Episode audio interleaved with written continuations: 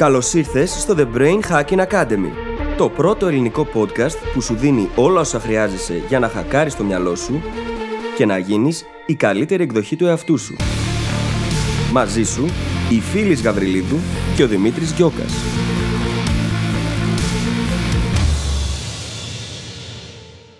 Γεια σου Brain Hacker και καλώς ήρθες σε άλλο ένα επεισόδιο του The Brain Hacking Academy. Στο σημερινό μας επεισόδιο συζητάμε για τη μάθηση που γίνεται από ενήλικες σε σχέση με τη μάθηση που γίνεται όταν είμαστε παιδιά. Και θα εκπλαγείς αν μάθεις ότι ως ενήλικες είμαστε πολύ καλύτερα εξοπλισμένοι για να μαθαίνουμε σε σχέση με όταν είμαστε παιδιά. Ίσως έχεις ξανακούσει να το λέμε. Αυτό το επεισόδιο λοιπόν έρχεται για να σου δώσει όλα εκείνα τα mental models και τη γνώση που χρειάζεσαι για να καταλάβεις για ποιο λόγο είσαι καλύτερα εξοπλισμένος ως ενήλικος να μαθαίνεις διαρκώς και τι μπορείς να κάνεις. Με ποιον τρόπο μπορείς να εφαρμόσεις όλα αυτά τα εργαλεία που θα συζητήσουμε για να έχεις την αποτελεσματικότερη μάθηση και να μπορέσεις να εξελιχθείς στα αντικείμενα που θα επιλέξεις σε όποια ηλικία κι αν είσαι. Γιατί η αλήθεια είναι αυτή σε όποια ηλικία κι αν είσαι, μπορείς να συνεχίσεις να μαθαίνεις. Η μνήμη σου μπορεί να εκπαιδευτεί και η μάθησή σου μπορεί να εκτοξευτεί. Να το θυμάσαι πάντα και με αυτό θα σε αφήσω να ακούσεις το επεισόδιο, γιατί πρόκειται να πάρεις πολύ χρήσιμη πληροφορία, καθώς και εξαιρετικά χρήσιμα εργαλεία που θα μπορέσεις να εφαρμόσεις τη ζωή σου από εδώ και πέρα και να μαθαίνεις πολύ πιο αποτελεσματικά από ό,τι μάθαινες μέχρι σήμερα. Καλή ακρόαση. Καλησπέρα Δημήτρη. Καλησπέρα φίλη, τι κάνεις; Είμαι καλά. Πέρασε ωραίο το Πάσχα, έτσι χαλαρά οικογενειακά. Και η αλήθεια είναι πως συνειδητοποίησα πως χρειάζομαι λίγη ξεκούραση. Παρόλο που πριν από λίγο καιρό είχαμε κάνει άδεια, έτσι. Νομίζω όμως ότι είχε να κάνει περισσότερο με το ότι πίεσα τον εαυτό μου το τελευταίο διάστημα. Mm. Και αυτό ποτέ δεν βγαίνει σε καλό. Εσύ πώς είσαι; Είμαι καλά. Η αλήθεια είναι ότι το Πάσχα είναι η αγαπημένη μου γιορτή όλου του χρόνου. Έχω μια ιδιαίτερη αδυναμία στο φαγητό, γενικά σαν άνθρωπος. Οπότε δεν υπάρχει καλύτερη εποχή. δεν ξέρω αν το ακούς, που γεμίζει η φωνή μου, ρε παιδί μου. και ξεκουράστηκα και λίγο. Όχι όσο θα ήθελα, αλλά σίγουρα βοηθάει για να βγουν τώρα αυτές οι μέρες που ετοιμάζουμε πολλά ωραία πραγματάκια και είναι έτσι λίγο απαιτητικές. Εννοείται, εννοείται. Και αυτό που ετοιμάζουμε είναι τα Brain Hacking Masterminds, τα οποία θα τα ανακοινώσουμε σήμερα κατά πάσα πιθανότητα, που ηχογραφούμε αυτό το επεισόδιο. Και πρόκειται για groups τα οποία είναι φτιαγμένα για να δώσουν στους brain hackers την ευκαιρία να συμμετέχουν σε μια ομάδα πρακτικά η οποία θα υποστηρίξει οποιαδήποτε δράση τους για να πετύχουν τον εκάστοτε στόχο. Κάτι το οποίο πολλές φορές στη ζωή μας δεν το έχουμε, ειδικά όταν μπαίνουμε στον κόσμο της αυτοβελτίωσης. Τείνουμε να κοιτάμε γύρω μας και να συνειδητοποιούμε πως είμαστε μόνοι. Και δημιουργήσαμε τα masterminds ακριβώς για να απαντήσουμε σε αυτό το πρόβλημα, το οποίο έχετε μοιραστεί πάρα πολύ από εσάς μαζί μας και χαιρόμαστε πολύ που δημιουργήσαμε αυτή την επιλογή για εσάς είναι η ευκαιρία να δουλέψετε με έναν από εμάς και άλλα πέντε άτομα, δηλαδή σύνολο 7, ώστε να μπορέσετε να βελτιστοποιήσετε και τη δικιά σας εξέλιξη, αλλά και να μπείτε σε μια ομάδα, όπως είπε η φίλης, στην οποία θα υπάρχει μια αλληλοϊποστήριξη. Μια ομάδα στην οποία ο κάθε ένας θα είναι 100% αφοσιωμένος στην επιτυχία του άλλου. Θα έχετε την ευκαιρία να δείτε ιστορίες και δυσκολίες που αντιμετωπίζουν και άλλοι άνθρωποι, οι οποίες εν τέλει είναι πολύ παρόμοιες για όλους από εμάς και να μάθετε από αυτές. Και όλο αυτό ενώ ένας από εμάς είναι εκεί για να συντονίζει τη διαδικασία και να μπορεί να δίνει το feedback και την καθοδήγηση που χρειάζεται για τα μέγιστα αποτελέσματα. Κάνουμε ατομική συμβουλευτική εδώ και πάρα πολύ καιρό. Και αυτό μας φαίνεται το καλύτερο επόμενο βήμα για να μπορέσουμε να σας υποστηρίξουμε στο δικό σας ταξίδι για την καλύτερη εκδοχή του εαυτού σας. Οπότε, οποιαδήποτε στιγμή και αν ακούτε αυτό το επεισόδιο, είμαστε εδώ για να σας υποστηρίξουμε και μπορείτε να βρείτε τις εκάστοτε επιλογές στο brainhackingacademy.gr κάθετος coaching. Ακριβώς. Και το λέει έτσι φίλοι, γιατί αυτή τη στιγμή κυκλοφορούμε τα Brain Hacking Masterminds, αλλά δεν είναι δεδομένο ότι θα τρέχουν και σε ένα και σε δύο και σε τρία χρόνια που αυτό το podcast θα είναι online. Αλλά πάντα οι διαθέσιμες επιλογές θα είναι εκεί στην σελίδα brainhackingacademy.gr κάθετος coaching. Και αυτό γιατί θέλουμε πάντα να βελτιστοποιούμε τις υπηρεσίες μας και να σας δίνουμε τις καλύτερες δυνατές επιλογές που θα βοηθήσουν την εξέλιξή σας. Και φυσικά αυτό είναι δυναμική διαδικασία. Ακριβώς. Και πάμε να περάσουμε σιγά σιγά στο επεισόδιό μας, το οποίο ξεκινάει ένα σετ επεισοδίων που έχουν περισσότερο να κάνουν με τη μάθηση. Όπως ίσως ξέρετε, και οι φίλοι και εγώ ξεκινήσαμε από τη μεταμάθηση ως το κύριο μας αντικείμενο, πριν επεκταθούμε στα υπόλοιπα υπέροχα κομμάτια της αυτοβελτίωσης. Και αυτό γιατί στο δικό μας ταξίδι, η στιγμή που συνειδητοποιήσαμε ότι μπορούμε να μάθουμε πιο γρήγορα, πιο αποδοτικά και ότι πολλά από τα κλισέ που είχαμε στο μυαλό μας ήταν λάθος σχετικά με τη μάθηση, τότε ξεκλειδώθηκε μπροστά μας ένας νέος κόσμος. Κατά μία έννοια αυτό ξεκλείδωσε για εμάς το growth mindset. Το γεγονός ότι συνειδητοποίησαμε ότι μπορούμε να μάθουμε και να εξελιχθούμε πολύ πιο γρήγορα και πολύ πιο αποτελεσματικά από ό,τι φανταζόμασταν ποτέ. Και φυσικά αυτό το κομβικό σημείο ήρθε κάποια στιγμή στην ενήλικη ζωή μας, έτσι, όχι όταν ήμασταν παιδιά. Γιατί αν ξέραμε αυτά που ξέρουμε τώρα, όταν ήμασταν παιδιά, όταν ήμασταν μαθητές, σίγουρα τα πράγματα στο σχολείο και στο πανεπιστήμιο ακόμα θα ήταν πολύ διαφορετικά. Καλά, 100%. 100%. Και ένα από τα μεγαλύτερα κλισέ που εμείς οι ίδιοι πρώτοι από όλους είχαμε και βλέπουμε πολύ κόσμο τον κρατάει πίσω, είναι ότι μετά από ένα σημείο, μετά από ενηλικιωθεί, σταματάς πλέον να μπορείς να μάθεις τόσο καλά. Ότι η μάθηση είναι προνόμιο κατά μία έννοια των παιδιών. Και ότι εμείς, οι ενήλικες, δεν μπορούμε πλέον να φτάσουμε αυτά τα επίπεδα ή αυτές τις ταχύτητες μάθησης. Ναι, βέβαια αυτό είναι ένα πολύ βαρύ στερεότυπο, το οποίο το κουβαλάμε όλοι μέσα μας. Μεγαλώνουμε και πιστεύουμε ότι μέχρι ένα σημείο το μυαλό μας μπορεί να προωθήσει καινούργια γνώση και να λειτουργήσει με τον τρόπο που λειτουργούσε παλιά. Και αυτό όχι απλά μας βάζει φρένο στην εξέλιξή μας, αλλά μας κάνει να πιστεύουμε ότι ξεχνάμε, ότι δεν μπορούμε να συγκεντρωθούμε, ότι δεν μπορούμε να απομνημονεύσουμε. Ή τέλος πάντων συνεχίζουμε να κουβαλάμε όλες αυτές τις πεπιθήσεις που είχαμε από παιδιά μέσα μας και γίνονται ακόμα πιο ισχυρές. Επειδή υπάρχει αυτό το στερεότυπο μέσα μας, ότι ως ενήλικες πλέον δεν μπορούμε να μάθουμε. Αυτό όμως δεν ισχύει σε καμία περίπτωση. Κατηγορούμε πολύ συχνά την ηλικία μας. Mm-hmm. Ότι δεν μπορώ να μάθω πλέον γιατί μεγάλωσα. Και μην το φανταστείτε αυτό τόσο σε κάποιον που είναι 20 χρονών, αλλά φανταστείτε τόσο μεγαλώνουμε ακόμα πιο μετά από αυτό. Ένα άλλο που το ανέφερε μόλις η φίλης, τα στερεότυπα για τη μνήμη, που συνοδεύουν πάρα πολύ τα στερεότυπα για τη μάθηση. Ότι όσο μεγαλώνουμε, από μικρή ηλικία κιόλας, πιστεύουμε ότι χειροτερεύει η μνήμη μας. Κάτι που έχει αποδειχθεί ότι δεν ισχύει. Η μνήμη δεν χειροτερεύει με την ηλικία. Χειροτερεύει με την αδράνεια όταν δεν τη χρησιμοποιούμε. Και καταλήγουμε να το χρησιμοποιούμε όλο αυτό ως δικαιολογία. Γίνεται μια δικαιολογία όπως πολλές φορές είναι το ταλέντο. Ότι α, δεν έχω ταλέντο σε αυτό, άρα δεν αξίζει να ασχοληθώ ή δεν μπορώ να γίνω καλύτερος. Αντίστοιχα, μεγάλωσα, άρα τώρα πια δεν μπορώ να μάθω. Δεν μπορείς να διδάξεις ένα γέρικο σκυλί νέα κόλπα.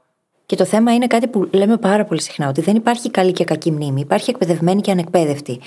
Πράγμα το οποίο μας οδηγεί και σε καλύτερη μάθηση. Όταν λοιπόν πάμε και εκπαιδεύσουμε τη μνήμη μας, εκπαιδεύσουμε τον εαυτό μας, μάθουμε όλες αυτές τις δεξιότητες που μας βοηθούν να απομνημονεύουμε καλύτερα, τότε πρακτικά αυξάνονται κατακόρυφα και οι ικανότητές μας να μαθαίνουμε καινούρια αντικείμενα. Είναι λογικό, έτσι; Αυτά τα δύο πάνε χέρι-χέρι. Όταν όμως δεν πιστεύεις ότι μπορείς, εξ αρχής δεν θα προσπαθήσεις καν. Ή η προσπάθεια που θα κάνεις θα είναι πάρα πολύ μέτρια. Και το θέμα είναι ότι αν δεν βρεις τον τρόπο, όπως έχουμε συζητήσει πολλές φορές σε αντίστοιχα επεισόδια, όπως για παράδειγμα το επεισόδιο με τα τέσσερα επίπεδα της γνώσης, όπου αναλύσαμε και την τεχνική Feynman. Αν λοιπόν δεν μπεις σε αυτή τη διαδικασία, γιατί πιστεύεις ότι εξ αρχής δεν μπορείς να τα καταφέρεις, αν δεν δοκιμάσεις, δεν πρόκειται ποτέ να πεις ότι Α, αν μπορώ να κάνω αυτό, τότε τι άλλο μπορώ να κάνω. Θυμάμαι ακόμα πόσο κομβικό ήταν το σημείο που έκανα το πρώτο παλάτι της μνήμης μου και διαπίστωσα ότι μπορώ να το κάνω και ότι μπορούσα να δώσω μια ολόκληρη ομιλία που διήρκησε μια μισή-δύο ώρες, χωρίς σημειώσεις. Ήταν ασύλληπτο. Και όμως γίνεται. Και πριν από αυτό, δεν πίστευα ότι μπορώ να το κάνω. Και για μένα ήταν μεγάλο σοκ. Αυτή η τεχνική. Η πρώτη φορά που την άκουσα, που δεν μπορούσα καν να την οραματιστώ, να την κάνω εικόνα στο μυαλό μου, μέχρι την πρώτη φορά που τη χρησιμοποίησα, που ξεπέρασε κάθε όριο της μνήμης, όπως την ξέρουμε. Ξέρετε, να τότε να θυμάσαι μια λίστα με πληροφορίες, πολύ μεγαλύτερη από αυτή που φαντάζεσαι. Και ξέρεις τι άλλο έχω παρατηρήσει με ενήλικες που έχω δουλέψει το συγκεκριμένο θέμα, τα νοητικά σημειώματα και τα παλάτια μνήμης. Έχω παρατηρήσει ότι έχουμε περιορίσει πάρα πολύ και τη φαντασία μας μεγαλώνοντας. Απόλυτο. Και όταν πας να κάνεις παλάτι της μνήμης ή να δημιουργήσεις νοητικά σημειώματα, ένα πολύ σημαντικό κομμάτι είναι εκείνο της φαντασίας. Γιατί χρειάζεται να είναι φάνταστα, να είναι πολύ δημιουργικά, να είναι ακραία τα παραδείγματα που θα φέρεις στο μυαλό σου, οι εικόνες που θα σχηματίσεις, για να γίνουν και αξιομνημόνευτε. Αυτό όμως για πολλούς ενήλικες είναι δύσκολο. Ζητάς να φτιάξουν μια ακραία εικόνα και φτιάχνουν κάτι πάρα πολύ συνηθισμένο. Το συνηθισμένο όμως το μυαλό το βαριέται. Από την πρώτη στη δεύτερη συνεδρία, έχω να σου πω, που έχει φυτευτεί αυτός ο σπόρος ότι χρειάζεται να βάλεις τη φαντασία σου να δουλέψει, αρχίζουν και δημιουργούν πολύ καλύτερες και πολύ πιο εφάνταστες εικόνες. Και το λέω όλο αυτό γιατί η φαντασία στη μάθηση παίζει επίσης καθοριστικό ρόλο. Αλλά δεν τη χάνουμε επειδή μεγαλώσαμε. Απλά έχουμε πάψει να τη χρησιμοποιούμε τόσο συχνά και αυτό οδηγεί στο να νομίζουμε πως δεν έχουμε αρκετή φαντασία ή πως δεν έχουμε αρκετή δημιουργικότητα. Και δεν είναι τυχαίο που διαλέξαμε σήμερα τη σύγκριση μεταξύ ενηλίκων και παιδιών στη μάθηση για να μιλήσουμε για αυτό το θέμα. Υπάρχουν κάποιες κομβικές διαφορές στο πώς λειτουργούν αυτά τα δύο είδη μάθησης, στα οποία εν τέλει οι ενήλικες βγαίνουν πιο καλοί στη μάθηση, spoiler, τα οποία αν τα μάθουμε μπορούμε να τα χρησιμοποιούμε προς όφελός μας κατά βούληση. Να τα δούμε σε μια λίστα από εργαλεία, τα οποία μπορούμε να φέρουμε στη δικιά μας διαδικασία μάθησης, για να μπορούμε να μάθουμε με τον τρόπο που οι ενήλικες μαθαίνουν καλύτερα και όχι με τον τρόπο που μαθαίναμε ως παιδιά στο σχολείο, τον οποίο πολλές φορές προσπαθούμε να αναπαράγουμε ως ενήλικες. Και είναι ό,τι πιο λάθος, έτσι. Ο τρόπος που μάθαμε να μαθαίνουμε από παιδιά είναι ό,τι πιο λάθος, ακόμα και όταν είμαστε παιδιά ακόμη. Πραγματικά. Είναι ό,τι πιο λάθος. Είπα να μην το πάω εκεί, γιατί πραγματικά. Θα το συζητήσουμε και στο επόμενο επεισόδιο, πολύ πιο αναλυτικά αυτό. Αλλά είναι ό,τι πιο λάθος. Διάβασε και ξαναδιάβασε το ίδιο κείμενο. Σημείωσε με highlighter, χωρίς όμως οδηγίες σαφεί. Το τι να σημειώσω, πώς να το σημειώσω και γιατί. Αυτά δεν είναι αποτελεσματικά, ακόμα και όταν είμαστε παιδιά. Απλά όταν είμαστε παιδιά, η δουλειά μας είναι το να μαθαίνουμε. Η δουλειά μας είναι να πηγαίνουμε στο σχολείο, να γυρνάμε στο σπίτι, να διαβάζουμε και να το επαναλαμβάνουμε αυτό κάθε μέρα. Είναι λογικό όταν το επάγγελμά σου εισαγωγικά είναι η μάθηση, να μαθαίνεις περισσότερο. Και αυτό είναι πάρα πολύ σημαντικό. Είναι κυριολεκτικά η full time δουλειά τους. Αυτό είναι η προσδοκία που έχει ο κόσμος από αυτά και η επιβεβαίωση και η επιβράβευση από τις φιγούρες που αποτελούν αυθεντία στο μυαλό τους, όπως γονείς και δάσκαλοι, βασίζονται στη μάθηση. Και πέρα από όλα αυτά, είναι πολύ λογικό να νιώθουμε ότι τα παιδιά μαθαίνουν περισσότερο. Γιατί υπάρχει πολύ περισσότερο καινούριο γύρω τους. Όλα είναι καινούρια. Ειδικά αν σκεφτούμε πιο μικρά παιδιά. Δεν ξέρουν τον κόσμο. Κάθε μια εμπειρία είναι μια ευκαιρία να ανακαλύψουν καινούργια πράγματα και να μάθουν με πολύ μεγαλύτερο ρυθμό από ότι εμείς οι ενήλικες. Γιατί κυριολεκτικά υπάρχουν περισσότερα πράγματα να μάθουν. Όχι γιατί μαθαίνουν καλύτερα. Το ακούμε αυτό πολλές φορές ή το βλέπουμε να συμβαίνει μπροστά μας και λέμε Α, εγώ δεν μπορώ να μάθω έτσι. Αντί να σκεφτόμαστε, Οκ, εγώ πώς μπορώ να με βάλω σε μια κατάσταση στην οποία να υπάρχει τόσο πολύ καινούριο στη ζωή μου. Και αυτό το καινούριο είναι που κάνει όλη τη διαφορά. Ναι, αφενός ο εγκέφαλός τους δημιουργεί διαρκώς καινούργιες συνάψεις, αφετέρου όμως υπάρχει πολύ καινούριο, πολύ novelty στη ζωή τους και αυτό από μόνο του κάνει τα πάντα αξιομνημόνευτα. Κάνει τον εγκέφαλο να θέλει να απορροφήσει αυτή τη γνώση. Όταν εμείς όμως πάμε να μάθουμε με βαρετό και κουραστικό τρόπο, τότε δυστυχώς πυροβολάμε τον εαυτό μας στο πόδι. Γιατί οτιδήποτε το μυαλό βαριέται, το απορρίπτει. Και θέλω να φανταστείς εσύ που μας ακούς αυτή τη στιγμή το μυαλό σου σαν ένα πεντάχρονο παιδάκι. Αν βαριέται με αυτό που κάνεις, θα κατεβάσει ρολά και θα πάει έξω να κυνηγήσει πεταλούδες. Είναι τόσο απλά τα πράγματα. Χρειάζεται λοιπόν να δίνουμε αυτή την αίσθηση του καινούριου, του ενδιαφέροντος, γιατί διαφορετικά δεν μαθαίνουμε. Και πριν δούμε τώρα όντως τις διαφορές, το τελευταίο που θέλω να πω εγώ από αυτά που μας κρατάνε πίσω είναι ότι πιστεύουμε ότι μετά από μια ηλικία σταματάει ο εγκέφαλός μας να δημιουργεί νέες συνάψεις. Το οποίο έχει αποδειχθεί ότι δεν ισχύει. Μέχρι κάποια ηλικία ο εγκέφαλος τις δημιουργεί από μόνος του. Δεν χρειάζεται κάποια συνειδητή προσπάθεια από εμάς για να δημιουργηθούν αυτές οι συνάψεις. Και είναι η φάση ανάπτυξής του ακόμη, έτσι. Ακριβώς. Είναι νομίζω το μόνο όργανο που φτάνει μέχρι και τα 20-25 και συνεχίζει να αναπτύσσεται. Ναι. Είναι όντως το μόνο. Φτάνει πιο μετά από οποιοδήποτε άλλο. Μετά από αυτήν την ηλικία, ας πούμε γύρω στα 25, φαντάζομαι ότι ανά άτομο θα υπάρχουν κάποιες διαφορές, το μυαλό συνεχίζει να παράγει νέες συνάψεις όποτε τις χρειάζεται. Κάθε φορά που μπαίνεις σε μια διαδικασία να μάθεις, κάθε φορά που μπαίνεις σε μια διαδικασία να λύσεις ένα καινούργιο πρόβλημα, να εξελιχθείς με κάποιο τρόπο, το μυαλό είναι εκεί, μέχρι τα βαθιά, βαθιά, βαθιά γεράματα, για να δημιουργήσει τα νέα κύτταρα, τις νέες συνάψεις, τους νέους νευρώνες που χρειάζεσαι για να μπορέσεις να τα απεξέλθεις. Ποτέ δεν θα σε απογοητεύσει. Γι' αυτό και όλα το novelty, το καινούργιο που συζητάμε είναι τόσο σημαντικό, γιατί όταν βάζεις τον εαυτό σου σε νέες καταστάσεις, σαν ενήλικας πλέον, αναγκάζεται και το μυαλό να δημιουργήσει τις νέες συνάψεις και του νέου νευρώνες για να τα απεξέλθει. Συνεχίζει να λειτουργεί όπως λειτουργούσε όταν ήσουν ένα παιδί. Και πέρα από αυτό, έχεις και πολλά άλλα πλεονεκτήματα που θα δούμε αμέσως τώρα, τα οποία σε βοηθάνε ακόμα περισσότερο να μαθαίνεις καλύτερα και μπορείς να τα χρησιμοποιήσεις συνειδητά προς όφελός σου. Έτσι είναι. Ακριβώς έτσι είναι. Και ως ενήλικες, έχουμε κάτι πάρα πολύ σημαντικό στη φαρέτρα μας. Έχουμε τις εμπειρίες, τα νοητικά μοντέλα που έχουμε χτίσει στη ζωή μας, τις γνώσεις που έχουμε ήδη. Και αυτά είναι πάνω στα οποία πάνε οι καινούργιες συνάψεις και κουμπώνουν. Γιατί χρειάζεται πάντα να συνδέουμε το παλιό με το καινούριο στη μάθηση. Ω ενήλικες, λοιπόν, έχουμε πολύ μεγαλύτερη βάση δεδομένων σε σχέση με τα παιδιά. Και αυτό σημαίνει πως έχουμε πολύ περισσότερες δυνατότητες για να πάμε να κουμπώσουμε καινούρια γνώση πάνω στην παλιά, στην προπάρχουσα και να δημιουργήσουμε έτσι ακόμα μεγαλύτερη βάση δεδομένων. Και αυτό είναι κάτι πάρα πολύ σημαντικό που χρειάζεται να λάβουμε υπόψη μας. Είναι ένα αυτό, το οποίο το θεωρώ εξαιρετικά σημαντικό, και το άλλο κομμάτι είναι εκείνο της συγκέντρωσης. Είναι εξίσου σημαντικά αυτά τα δύο. Εκτός αν έχουμε πυροβολήσει τη συγκέντρωσή μας στο πόδι με πάρα πολύ κακές συνήθειες συγκέντρωσης, όπως πάρα πολλούς πάρα πολύ social media, notifications παντού κτλ. Αυτό βέβαια όλο, για να λειτουργήσει σωστά, προποθέτει ότι έχουμε πάρει το ownership, την ευθύνη της μάθησής μας. Γιατί αν περιμένεις από το μυαλό σου να αποδώσει το ίδιο έχοντας γύρω του πάρα πολλούς περισπασμούς, και αν δεν πάρεις τον έλεγχο για να πεις, ωραία, σε ποια κατάσταση μαθαίνω και πώς μπορώ να βελτιστοποιήσω τα πράγματα, τις συνθήκες, το περιβάλλον, έτσι ώστε να μάθω καλύτερα, τότε δεν έχει σημασία η ηλικία. Όσο χρόνο κι αν είσαι, δεν πρόκειται να μάθεις αποτελεσματικά. Και εννοείται ότι όλο αυτό που είπες, έτσι με τις γνώσεις και τις προηγούμενες εμπειρίες και τα νοητικά μοντέλα, κάνει και την απομνημόνευση πιο εύκολη.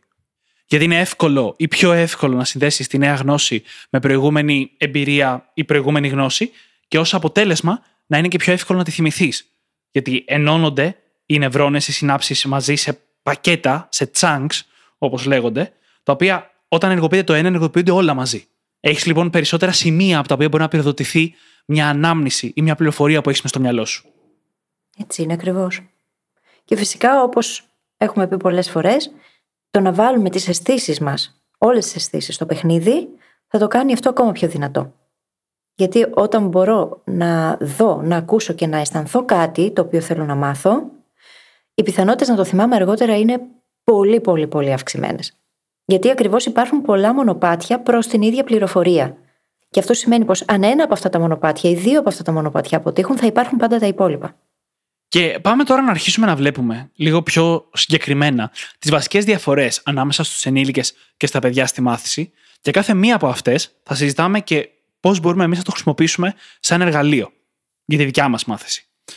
Η πρώτη λοιπόν βασική διαφορά μεταξύ τη μάθηση αυτών δύο είναι ότι η μάθηση των ενηλίκων είναι αυτοοδηγούμενη, ενώ η μάθηση των παιδιών είναι οδηγούμενη από ενήλικες. Είπαμε, τα παιδιά είναι full time απασχόλησή τους, έχουν πάντα έναν δάσκαλο ή κάποιο γονιό σε πιο σπάνιες περιπτώσεις ή κάποιον άλλον τέλος πάντων που καθοδηγεί τη μάθησή τους. Τους λέει τώρα είναι ώρα να μάθουμε αυτό και μαθαίνουν αυτό. Οι ενήλικες μαθαίνουν με βάση τη δικιά τους πρωτοβουλία, ή τουλάχιστον θα έπρεπε να μαθαίνουν με βάση τη δικιά τους πρωτοβουλία. Είναι πολύ καλύτερα σαν ενήλικα να έχεις περισσότερο έλεγχο στη μάθησή σου, ώστε να έχεις περισσότερο ownership. Κατά μία είναι περισσότερη ευθύνη. Mm-hmm. Να είναι περισσότερο δικιά σου επιλογή και απόφαση το τι μαθαίνεις. Ο βασικότερος λόγος είναι για να μπορείς να ακολουθήσεις τη διανοητική σου περιέργεια. Να μπορείς δηλαδή να έχεις ενδιαφέρον για ένα θέμα το οποίο είναι σχετικό με τη ζωή σου, δεν είναι σχετικό με τη ζωή σου. Το θέμα είναι ότι σε κάνει να θέλεις να παίξεις. Είναι οι δικές σου πεταλούδες που θα βγεις να κυνηγήσεις εκείνη τη στιγμή. Και αν έχεις έλεγχο στη μάθησή σου και στη ζωή σου γενικότερα, τότε έχεις και την ελευθερία, το δικαίωμα, την ευχέρεια να κυνηγήσεις αυτή την περιέργεια. Να σου πω κάτι. Και ως παιδιά ακόμα δεν μας αρέσει να μας επιβάλλουν πράγματα για να τα μάθουμε. Πόσο μάλλον όταν είσαι ενήλικας, ξέρεις ότι θα μπορούσες να έχεις τον έλεγχο. Τουλάχιστον κάπου βαθιά μέσα σου το αναγνωρίζεις. Οπότε όταν παίρνουμε αυτή την ευθύνη και κυνηγάμε να μάθουμε πράγματα τα οποία πραγματικά μας ενδιαφέρουν και τα έχουμε επιλέξει εμείς, αυτόματα και το κίνητρο είναι πολύ μεγαλύτερο. Γιατί είναι πλέον εσωτερικό. Και όταν το κίνητρο για μάθηση είναι εσωτερικό, τα πράγματα μεταμορφώνονται. Βλέπεις ένα αντικείμενο και από εκεί που μπορεί να το βαριώσουν υπό άλλες συνθήκες, ενθουσιάζεσαι και λες: Α, θα πάω να διαβάσω γεωμετρία, ας πούμε. Γιατί για κάποιο λόγο συνειδητοποιήσεις ότι σου είναι χρήσιμο στη ζωή σου. Ότι το θέλεις, το χρειάζεσαι, το έχεις ανάγκη. Και αυτό το κάνει και ενδιαφέρον παράλληλα. Ή απλά μερικές φορές σου αρέσει ένα καλό puzzle. Και μιλάω γιατί μια φορά στο τόσο με πιάνει και προσπαθώ να λύσω κανένα σοβαρό πρόβλημα γεωμετρίας. Mm-hmm. Ισχύει παρεμπιπτόντως, δεν είναι καν υπερβολή. Φεύγοντας λίγο από το nerd εαυτό μου και γυρνώντας στο επεισόδιο.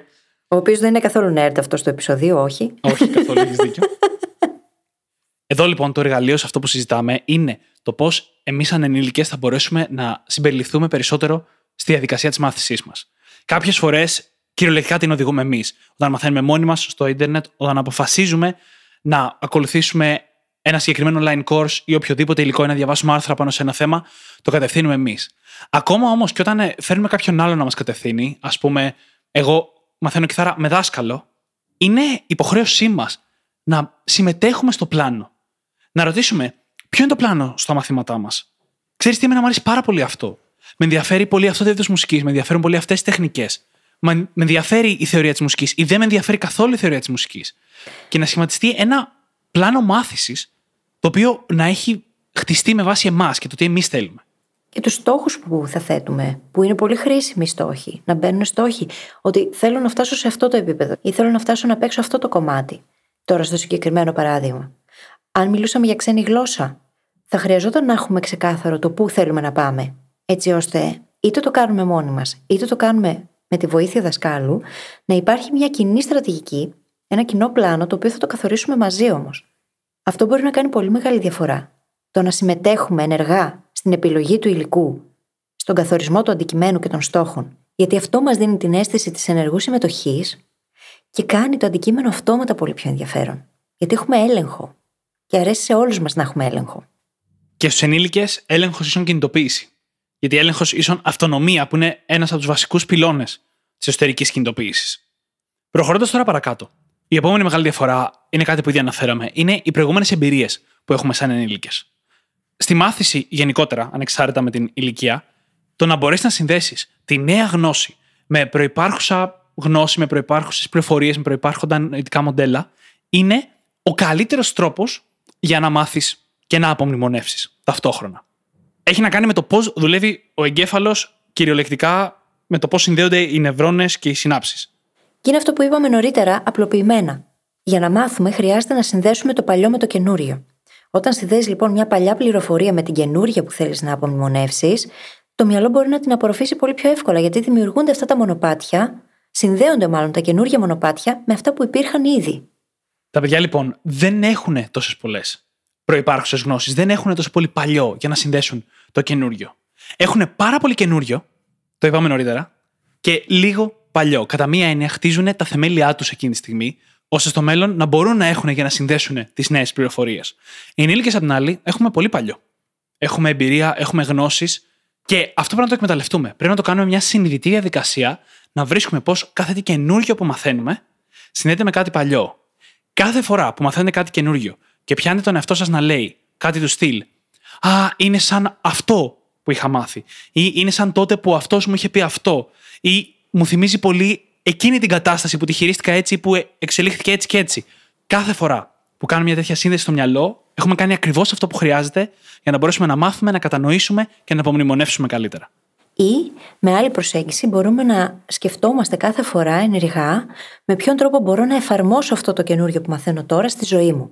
Και να αρχίσουμε να φανταζόμαστε σενάρια, ή ακόμα καλύτερα να πάμε να το μετατρέψουμε σε βίωμα, κατευθείαν.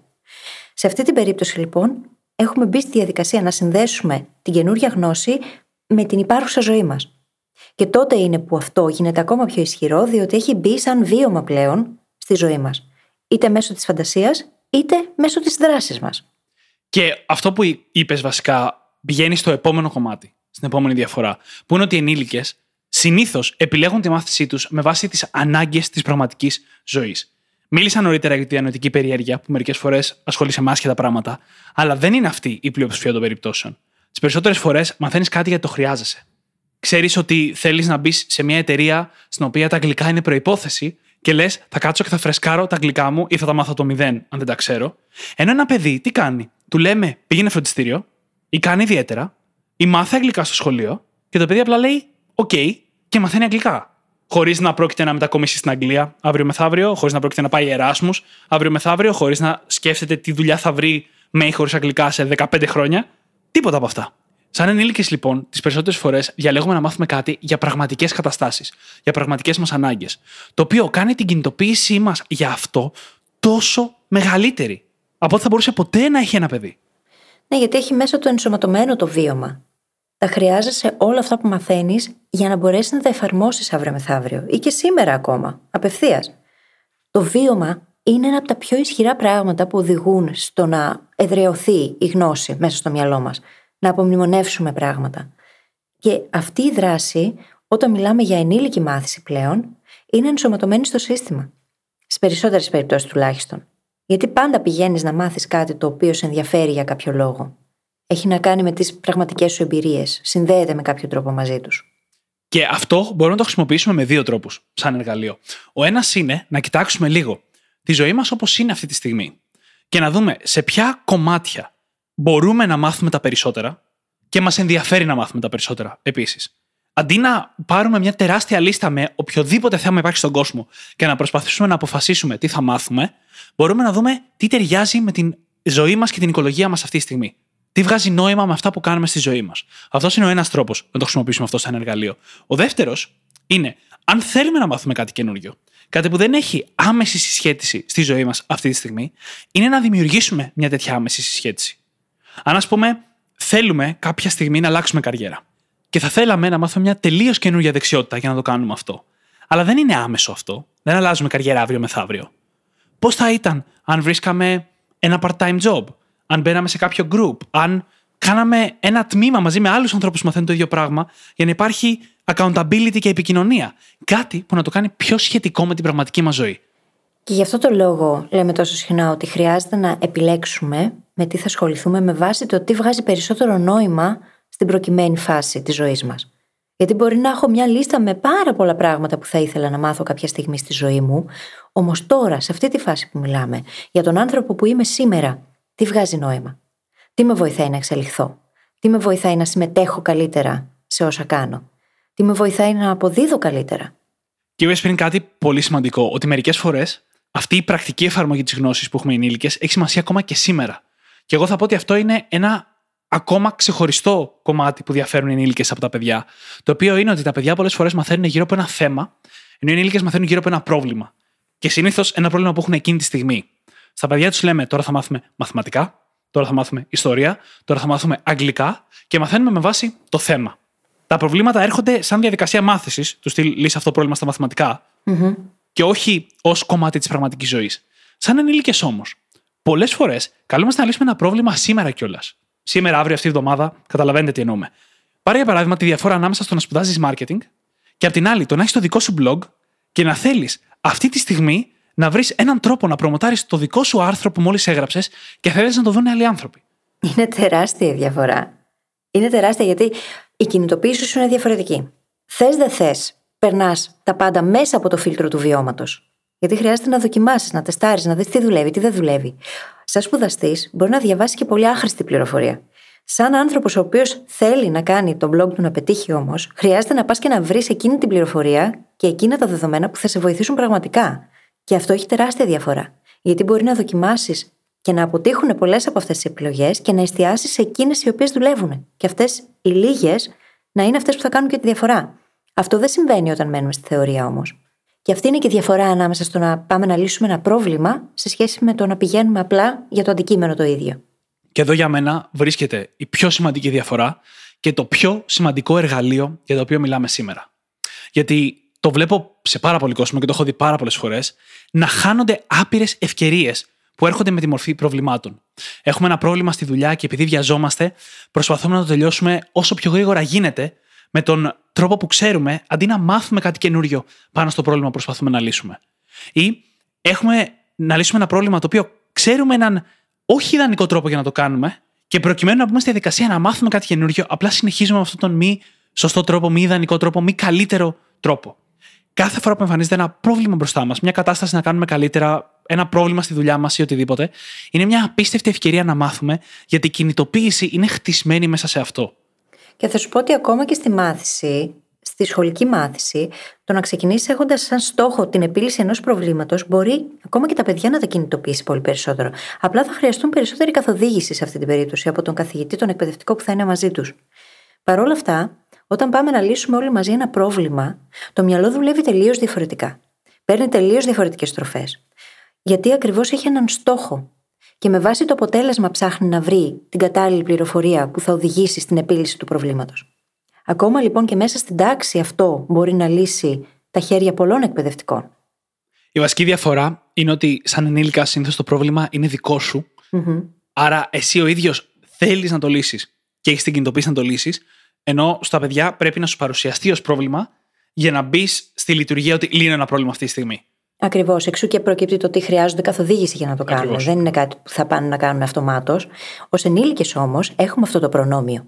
Ω ενήλικες έχουμε το προνόμιο του να επιλέξουμε το πρόβλημα που θέλουμε να λύσουμε ή να βρεθεί τέλος πάντων μπροστά μας και να πάμε να το λύσουμε. Και να ψάξουμε, να αναζητήσουμε τις απαντήσεις. Να αναζητήσουμε τη γνώση. Να βελτιωθούμε μέσα από αυτό. Να καλλιεργήσουμε δεξιότητες για να το αντιμετωπίσουμε. Και αυτό είναι υπέροχο. Γιατί έτσι εξελίσσεται ο άνθρωπος. Και μια ακόμα σημείωση που έχει τεράστια σημασία για αυτό που συζητάμε αυτή τη στιγμή. Όταν μαθαίνεις μόνο με βάση τα προβλήματα που συναντάς μπροστά σου, σύντομα θα φτάσεις σε τοπικές κορυφές. Τι εννοώ, θα νομίζεις ότι ξέρεις τους καλύτερους τρόπους για να κάνεις πράγματα, ενώ σου λείπει κομμάτι από τη μεγάλη εικόνα για να μπορείς να το πεις αυτό με σιγουριά. Η καλύτερη προσέγγιση μάθησης είναι αυτή στην οποία κυριαρχούν τα προβλήματα και η επίλυση προβλημάτων, αλλά όταν έχεις χτίσει κάποια νοητικά μοντέλα μέσα από αυτήν την αναζήτηση, κάνεις ένα βήμα πίσω και κάνεις και κάποιο πιο γενικό διάβασμα.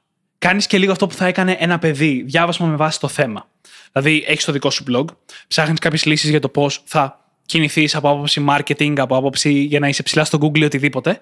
Μαθαίνεις κάποια πράγματα και όταν νιώθεις ότι έχεις φτάσει λίγο σε ένα τέλμα, λες: Ωραία, κάτσε τώρα να διαβάσω λίγο κάποια πράγματα πιο γενικά για marketing. Κάτσε να μπω σε κάποια groups και να δω τι συζητάνε εκεί για marketing. Και με μία-δύο αφορμές, με κάποιο υλικό που θα διαβάσεις, θα μπορέσεις να συνειδητοποιήσεις ότι υπάρχουν ορίζοντε που ακόμα δεν είχες ανακαλύψει. Και την επόμενη φορά που θα έχεις ένα πρόβλημα, θα ξέρεις ότι μπορείς να το προσεγγίσεις και από μια άλλη οπτική γωνία. Γιατί αν δεν το κάνεις και αυτό, αν ποτέ δεν γυρνάς σε πιο γενική μάθηση, κάποια στιγμή θα βρεθείς κάπου κολλημένος σε παροπίδες δικιά σου δημιουργίας. Είναι η γενική μάθηση, είναι το να πας πίσω στις πρώτες αρχές. Πράγμα το οποίο είναι εξίσου σημαντικό. Γιατί πολλές φορές μπορεί να πάμε να λύσουμε ένα πολύ πιο σύνθετο πρόβλημα και το πραγματικό πρόβλημα να είναι ότι δεν έχουμε ξεκαθαρίσει μέσα μας τη βάση πάνω στην οποία πατάει αυτό το πρόβλημα. Για παράδειγμα, δεν μπορείς να πας να λύσεις εξισώσεις αν δεν έχεις καταλάβει τα απλά βασικά μαθηματικά. Και αυτό είναι ένα παράδειγμα που όλοι μπορούμε να κατανοήσουμε, επειδή όλοι έχουμε πάει σχολείο. Ακριβώς. Το ίδιο πράγμα όμως ισχύει και σε άλλα πράγματα, ας πούμε στο marketing. Πώς μπορείς να πας να κάνεις marketing, αν δεν έχεις κατανοήσει την βασική ανθρώπινη ψυχολογία και πώς λειτουργεί; Τη δική σου ψυχολογία σε σχέση με τις αγορές και πώς λειτουργεί; Αυτά είναι οι πρώτες αρχές. Οπότε, όταν κάνουμε ένα βήμα πίσω, βλέπουμε τη συνολική εικόνα και πηγαίνουμε και back to basics. Πηγαίνουμε στα βασικά για να δούμε μήπως κάτι από εκεί μας λείπει και δεν το έχουμε ακόμα συνδέσει με το σύνολο και με το τελικό μας πρόβλημα. Και εδώ, λοιπόν, μπορούμε πλέον να το πούμε ολοκληρωμένα τη διαφορά ανάμεσα στην κινητοποίηση που έχουν οι ενήλικες και τα παιδιά. Γιατί τα παιδιά συνήθως κινητοποιούνται εξωτερικά, τα κινητοποιούν οι προσδοκίες των γονέων, των δασκάλων, ακόμα και των συνομιλίκων, ενώ στους ενήλικες η μόνη κινητοποίηση που μπορεί να λειτουργήσει είναι η εσωτερική. Και η πραγματική ενήλικη μάθηση έχει όλα τα φόντα για να το κάνει αυτό. Έχει αυτονομία, γιατί σαν ενήλικας έχεις και πρέπει να έχεις έλεγχο στη μάθησή σου. Έχει σκοπό, γιατί συνδέεται με ένα πραγματικό πρόβλημα ή με την πραγματική σου ζωή αυτό που μαθαίνεις. Και αν δεν, θα έπρεπε. Είναι στο χέρι σου να το κάνεις και αυτό. Και το τρίτο κομμάτι της εσωτερικής κινητοποίησης, η μαεστρία, είναι στην πραγματικότητα η διάθεση να εξελιχθείς και η πεποίθηση ότι μπορείς. Για να είσαι εδώ και να ακούσει ένα επεισόδιο για το πώς να μαθαίνεις καλύτερα σαν ενήλικας, κάτι μας λέει ότι είσαι σε καλό δρόμο.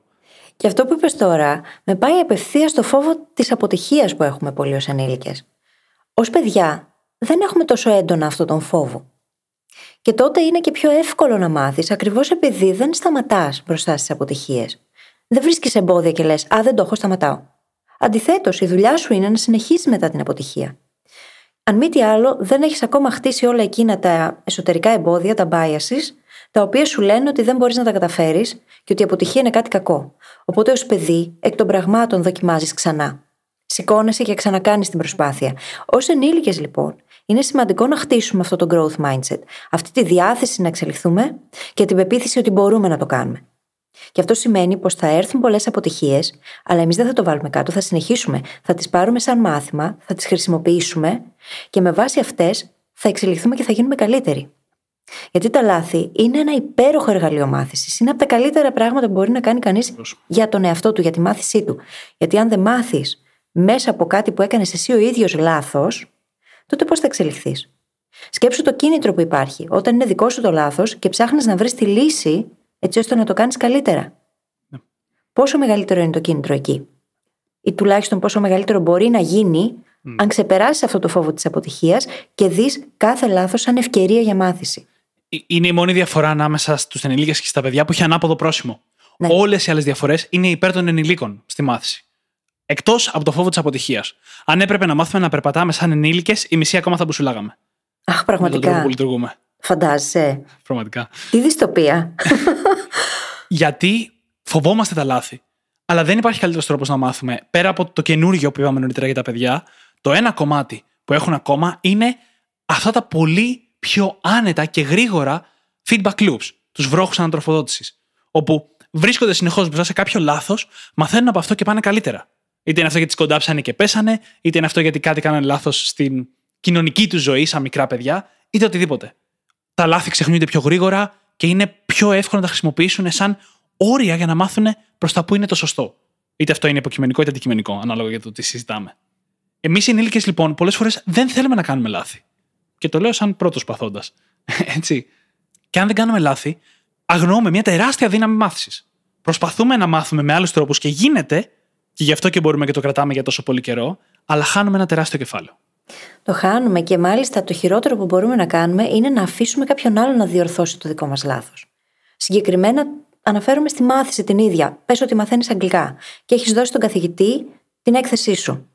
Το να πάρεις πίσω την έκθεση με διορθωμένα τα πάντα, έχοντας έτοιμες τις απαντήσεις, είναι ό,τι χειρότερο μπορεί να γίνει για τη δική σου μαθησιακή εξέλιξη.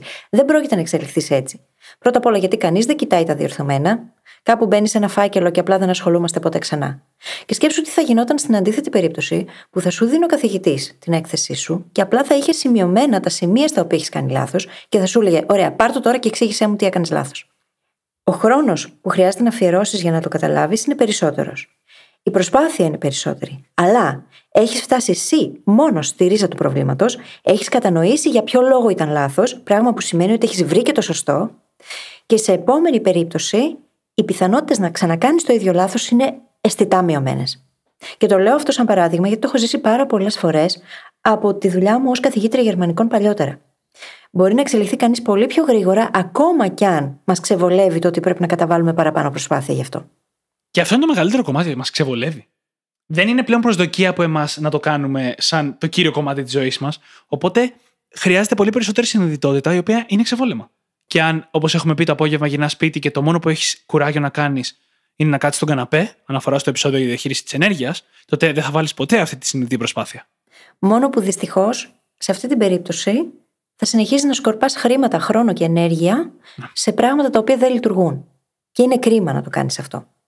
Γιατί μπορούμε να μάθουμε πολύ πιο εύκολα, πολύ πιο γρήγορα, πολύ πιο αποτελεσματικά, εάν η προσέγγιση μας είναι αυτή που βοηθάει και το μυαλό μας να μάθει, που θέλει το μυαλό μας για να μάθει. Όσο δεν το κάνουμε αυτό, απλά λέμε στον εαυτό μας ότι εντάξει, αφού πηγαίνω στο συγκεκριμένο φροντιστήριο ή αφού παρακολουθώ το συγκεκριμένο σεμινάριο ή το webinar, δεν ξέρω κι εγώ τι είναι, άρα μαθαίνω. Όχι, δεν πάει έτσι. Το ότι συμμετέχουμε σε κάτι δεν σημαίνει ότι μαθαίνουμε αυτόματα. Και υπάρχει άλλη μια διαφορά, και η τελευταία, ανάμεσα στους ενήλικες και τα παιδιά, που έχει σημασία, και αυτή είναι ότι οι ενήλικες αμφισβητούν τις νέες πληροφορίες. Τα παιδιά κάποιες φορές το κάνουν, ειδικά όταν είναι πολύ μικρά, με τα άπειρα γιατί. Αλλά εκεί δεν είναι ακριβώς αμφισβήτηση της νέας πληροφορίας. Είναι περισσότερο ότι υπάρχει κάτι πολύ καινούριο, ακόμα και αν για μας δεν φαίνεται έτσι, και ρωτάνε γιατί, γιατί προσπαθούν να το συνδέσουν με ό,τι κατανοούν για τον κόσμο ή να χτίσουν τα νέα τους θεμέλια. Οι ενήλικες όμως αμφισβητούμε την πληροφορία. Πολλές φορές δεν την πιστεύουμε. Αναρωτιόμαστε αν ισχύει. Μπορεί να ρωτήσουμε φωναχτά αν ισχύει ή γιατί δουλεύει έτσι και δεν δουλεύει αλλιώς. Και ξέρετε τι φανταστικό έχει αυτό. Σε κάνει να αλληλεπιδράσεις με την πληροφορία. Δεν τη δέχεσαι αμάσιτα. Δεν λες, OK, για να μου το λέει έτσι ο δάσκαλος, έτσι είναι. Οπότε ή το απομνημονεύω ή το αγνώ τελείως και πάω παρακάτω τη ζωή μου. Όχι. Αλληλεπιδράσει με την πληροφορία. Για να την αμφισβητήσεις σημαίνει ότι την κατανοείς. Για να την αμφισβητήσεις σημαίνει ότι έχεις κάτι άλλο από το παρελθόν που σε κάνει να την αμφισβητήσεις. Αυτά είναι ακριβώς αυτό που χρειάζεσαι για να κατανοήσεις και να μάθεις καλύτερα κάτι καινούριο. Η αμφισβήτηση και οι ερωτήσεις είναι εξαιρετικά εργαλεία μάθησης. Από τη φύση τους είναι έτσι. Γιατί το μυαλό μας χρειάζεται αυτή την αλληλεπίδραση. Και αυτό ένα είδος βιώματος είναι. Γιατί χρειάζεται να κάνεις κάτι ενεργητικά, μέσα στο μυαλό σου μεν, αλλά κάνεις κάτι εκείνη τη στιγμή με την πληροφορία. Την αμφισβητείς, μαλώνεις συσσαγωγικά μαζί της. Το σημαντικό βέβαια εδώ είναι να μην κολλήσεις σε αυτά που ήδη ξέρεις και δεν προσπαθήσεις να βρεις και γιατί θα μπορούσε να ισχύει. Γιατί εκεί είναι που θα μάθεις πραγματικά, όχι αμφισβητώντας και κλειδώνοντας, αλλά ανοίγοντας το μυαλό σου για να μπορέσεις να δεις τι ακριβώς υπόθηκε τώρα εδώ, τι ακριβώς είναι αυτό που διάβασα ή άκουσα και πώς μπορεί να ταιριάξει στο ήδη υπάρχον μοντέλο του κόσμου μου. Μήπως δεν ταιριάζει τελικά, μήπως χρειάζεται να αλλάξω γνώμη. Για να γίνουν όμως όλα αυτά, όλες αυτές οι διεργασίες, χρειάζεται πρώτα και πάνω απ' όλα να αρχίσεις να θέτεις ερωτήματα και να αμφισβητείς αυτό που ακούς. Και είναι απαραίτητο, έτσι. Και θα τονίσω λίγο αυτό που είπες για τα biases. Μερικές φορές αυτή η αμφισβήτηση έρχεται όχι από ένα υγιές μαθησιακό mindset, αλλά από κάποια biases, κάποιες άμυνες που έχουμε πάνω σε συγκεκριμένα θέματα. Άρα, μια ερώτηση που πάντα αξίζει είναι πώς εγώ έχω κλειδώσει αυτή τη στιγμή στη νέα πληροφορία; Τι παροπίδες έχω, τι ρολά έχω κατεβάσει, τι άμυνες έχω σηκώσει, όπως θέλετε πείτε το. Γενικά βοηθάει πάντα να διατηρούμε αυτή την υγιή αμφιβολία. Ότι μήπως τελικά δεν τα ξέρω όλα; Μήπως χρειάζεται να μάθω κι άλλα; Και αυτό είναι OK, έτσι, γιατί κανείς μας δεν τα ξέρει όλα, ούτε θα τα ξέρει ποτέ. κανείς. Ποτέ. Για κανένα λόγο.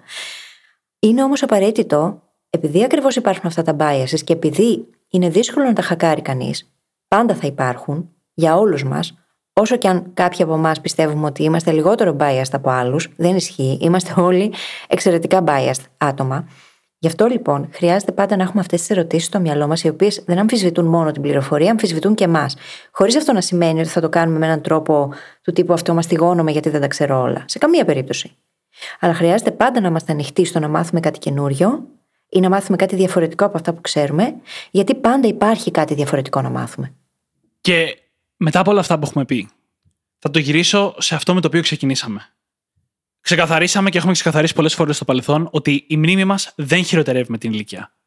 Αντίθετα, βελτιώνεται με τη χρήση και την εκπαίδευση. Ξεκαθαρίσαμε μόλις ότι η μάθησή μας είναι καλύτερη με την ηλικία από ότι όταν είμαστε παιδιά, αρκεί να χρησιμοποιήσουμε τα εργαλεία και το σωστό τρόπο μάθησης για μας, τους ενήλικες. Με αυτά τα δύο μαζί, δεν υπάρχει πλέον δικαιολογία για να σταματήσουμε ποτέ την εξέλιξη και τη μάθησή μας. Δεν υπάρχει κάποιο σενάριο στο οποίο μπορούμε να πούμε ότι δεν έχει νόημα πλέον. Και αυτό, παιδιά, ισχύει είτε είμαστε 25, είτε 45, είτε 65, είτε 85, είτε και παραπάνω. Μα το να μαθαίνουμε καινούργια πράγματα είναι ένας από τους πυλώνες για καλή πνευματική υγεία μέχρι τα βαθιά γεράματα. Ακριβώς. Το μυαλό μας δεν είναι φτιαγμένο για να αρχίσει να φθήνει. Είναι φτιαγμένο για να λειτουργεί άρτια μέχρι και την τελευταία μέρα της ζωής μας. Το τι κάνουμε βέβαια στη διάρκεια της ζωής μας το επηρεάζει με πάρα πολλούς τρόπους που δεν θα συζητήσουμε προφανώς εδώ. Η μάθηση όμως είναι ένα από εκείνα τα πράγματα που μπορούμε να κάνουμε για να παραμείνουμε νέοι όσο περισσότερο μπορούμε. Και πόσα πράγματα κερδίζεις μέσα από αυτόν τον τρόπο, μέσα από τη μάθηση όσο μεγαλώνεις, σε οποιαδήποτε ηλικία. Έχεις πρώτα απ' όλα καλύτερες συνθήκες. Δουλειάς, ζωής, ακόμα και σχέσεις. Έχεις, ας πούμε, την ευκαιρία να κάνεις αλλαγές καριέρας, έτσι που το αναφέραμε νωρίτερα σαν παράδειγμα θα έχεις περισσότερο ενδιαφέρον και περισσότερη περιέργεια στη ζωή σου. Δεν υπάρχει τίποτα πιο όμορφο από το να έχεις και να ακολουθείς τη διανοητική σου περιέργεια. Και επίσης έχουμε καταλάβει πλέον στην εποχή μας ότι δεν έχουμε γεννηθεί ή μεγαλώσει για να κάνουμε ένα πράγμα για 40, 50, 60 παραγωγικά χρόνια. Το αντίθετο, μπορούμε να αλλάξουμε τα πράγματα με τα οποία ασχολούμαστε.